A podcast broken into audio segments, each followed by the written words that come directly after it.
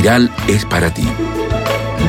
Un podcast con reflexiones y entrevistas sobre la creatividad y cultura. Lee, escribe y crea. Junto a Karen Kotner.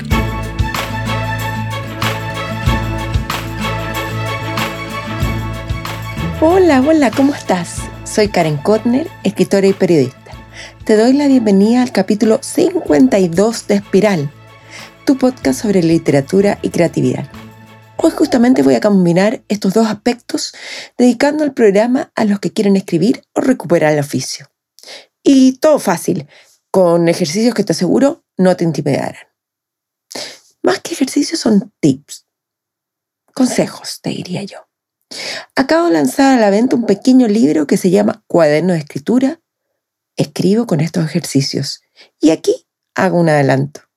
Lo estoy vendiendo directamente en mi página web www.karenkotner.com o en algunas librerías, incluso en Santiago. Recuento personal. Gracias a muchos. Primero a mis alumnas del taller presencial Mamá Mía en Rita Ru. Ellas son las responsables de una alegría profunda en mi corazón.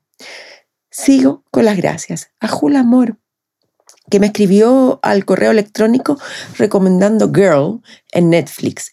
Y además, su interés por sumarse a mamá mía, pero el otro año, cuando el COVID sea historia. Ojalá Julia sea así. Además me contó sobre sus ganas de escribir. Espero que también se anime a comprar este cuaderno de escritura. Gracias a todos los que escucharon el capítulo de Espiral, con la entrevista a Maite Alberdi y los diversos comentarios que fueron muchísimos en redes. En el boletín que mando dos veces al mes, ojo, si no eres suscriptor es muy fácil suscribirte en mi página web. Ya he adelantado lo intensa que está siendo mi vida porque estoy en plena época de festividades judías. Ahora mismo estamos en la mitad de Sukkot, una fiesta muy linda y simbólica que busca conectarte con la simpleza y conexión. En mi casa tenemos un quincho y allí armamos lo que se llama la suca, lo que es una especie ramada, como la fonda chilena, exactamente. Allí hacemos las comidas por ocho días. Y es muy lindo recibir a los invitados y tomarse el tiempo, compartir con ellos y claro, comer rico. Eso hemos hecho. Un día compré hamburguesa con papas fritas. Otro hice unas fajitas de carne y pollo. Comida sencilla. Lo importante es disfrutar desde este tiempo. Cuando estés escuchando este capítulo, estaremos a punto de cerrar el ciclo con la última festividad que se llama Simchat Torah, es decir, la alegría de la Torah. Yo sé, lo tengo súper claro que son palabras extrañas, pero básicamente esta fiesta se vincula nuevamente con la felicidad que he hablado varias veces ya en otros capítulos de recibir la Torah, que es el Antiguo Testamento. Ahora te invito a sumergirte en el mundo de la escritura y con algunas ideas que propongo en este cuaderno de escritura. Escribe con estos ejercicios. Los, efectivamente, los ejercicios que te propongo los puedes desarrollar donde quieras, en un cuaderno, en el computador o en el teléfono, o en una muralla haciendo grafitis. Ojo, a mí no me gustan los grafitis, pero yo ahí no me meto. Son libres y a tus gustos. Son una guía más que una imposición. Uno, conócete. Antes de escribir, te propongo que te conozcas. Porque en, a ver, en la vida y sobre todo al momento de incursionar en la escritura, es, es importante saber cómo uno es. Algunas preguntas que propongo en el cuaderno de escritura. ¿Me imagino escribiendo toda la vida? ¿Cuáles son mis principales motivos para hacerlo? ¿Por qué escribo? Dos, escritura libre. Esto es simplemente escribir, sin un norte, por el mero hecho de disfrutarlo. Para mí es lejos lo que menos me cuesta. E incluso podría hacerlo por horas. La escritura libre es una excelente forma de ejercitarse sin buscar la perfección. Es la escritura más pura. Mm. escribe lo primero que se te venga a la cabeza. No importa si tiene sentido, si te gusta, si no te gusta, si cambian los tiempos verbales. Qué libertad más preciosa. Tres, personajes. Aunque te cueste creerlo, hay técnicas para crear personajes inolvidables. Lo más importante es que sean imperfectos, es decir, como cualquier ser humano, como tú, como yo, como el vecino, donde tenga momentos estelares y otros más bajos. Es decir, seres complejos. Si las personas que propones son demasiado malas o demasiado buenas, no podrá generar un texto memorable. Una cosa importantísima es que los conozcas al revés y al derecho. Lo que es muy distinto, ojo, a, poner todo en la página o poner lo que piensan, todo, todo. No, es decir, puedes saber, por ejemplo, a qué colegio fue, su comida preferida o su hora de dormir, o si es un cascarrabias, o si le gusta darse duchas largas o cortas, no sé. Pero decir sobre todo sobre él o sobre ella sería una calamidad, en serio. E.M. Forster, un gran novelista, ensayista y libretista británico, postuló en los aspectos de la novela. Cito, el personaje es real cuando el escritor sabe todo acerca de él. 4. Leer. Parezco una obsesa, pero no me canso de repetirlo. Si quieres escribir, aunque sea por hobby, debes leer y mucho. ¿Qué es mucho? No, ni idea. Pero esto se puede medir de acuerdo a ti mismo, la relevancia que la lectura tiene en tu vida. ¿Cuánto lees en una semana? En un día. ¿Piensas en lo que lees? ¿Eres un lector o una lectora pasiva? ¿Te atreves a incursionar en la literatura disímila, es decir, ya sea ficción, no ficción y ciencia ficción? Créeme, nunca se lee demasiado. O si no, pregúntales a mis hijos. Cinco, diálogos. Aquí solo te puedo decir que debes escuchar más que hablar. Esto se vincula a tener los oídos abiertos, así como me imagino con unas flores que están en plena floración. Y donde sea y cuando sea.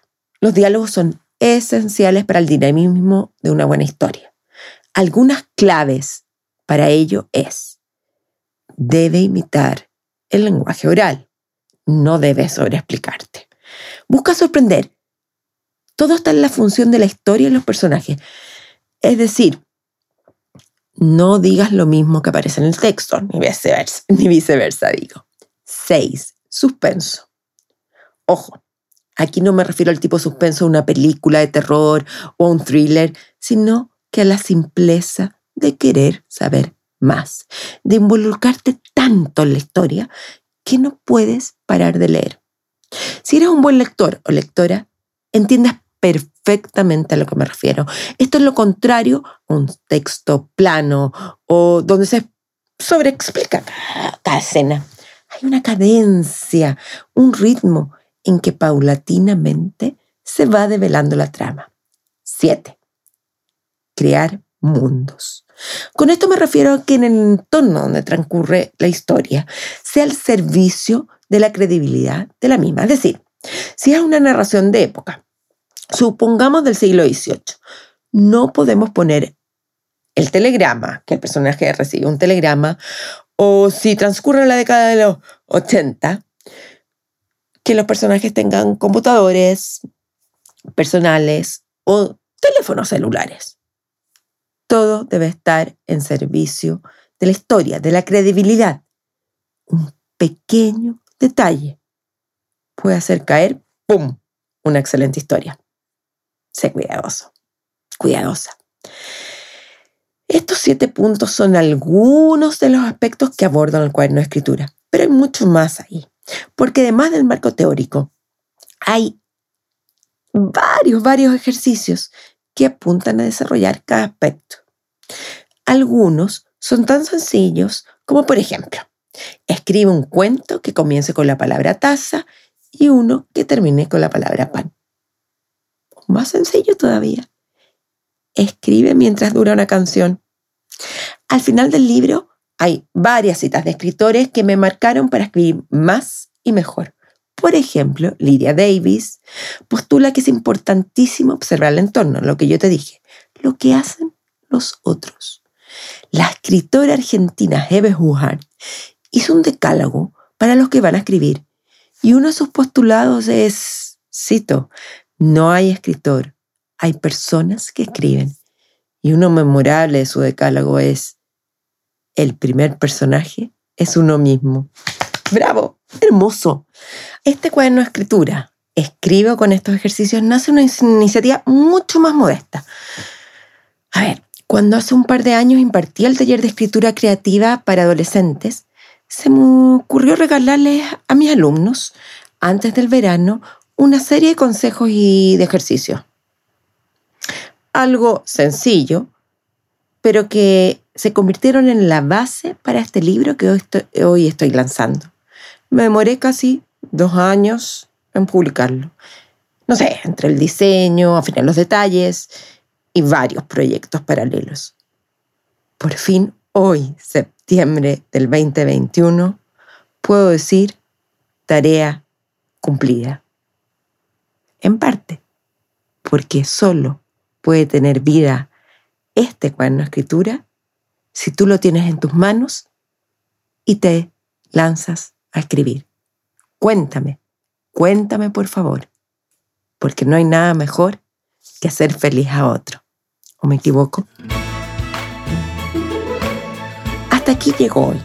Creo que de verdad este cuaderno de escritura te puede conducir a un mundo insospechado de alegrías y de autoconocimiento además de momentos estelares, como diría el gran escritor austriaco Stefan Zweig. Lo puedes comprar, como te dije, directamente en mi página web www.karenkotner.com. Con despacho a tu casa.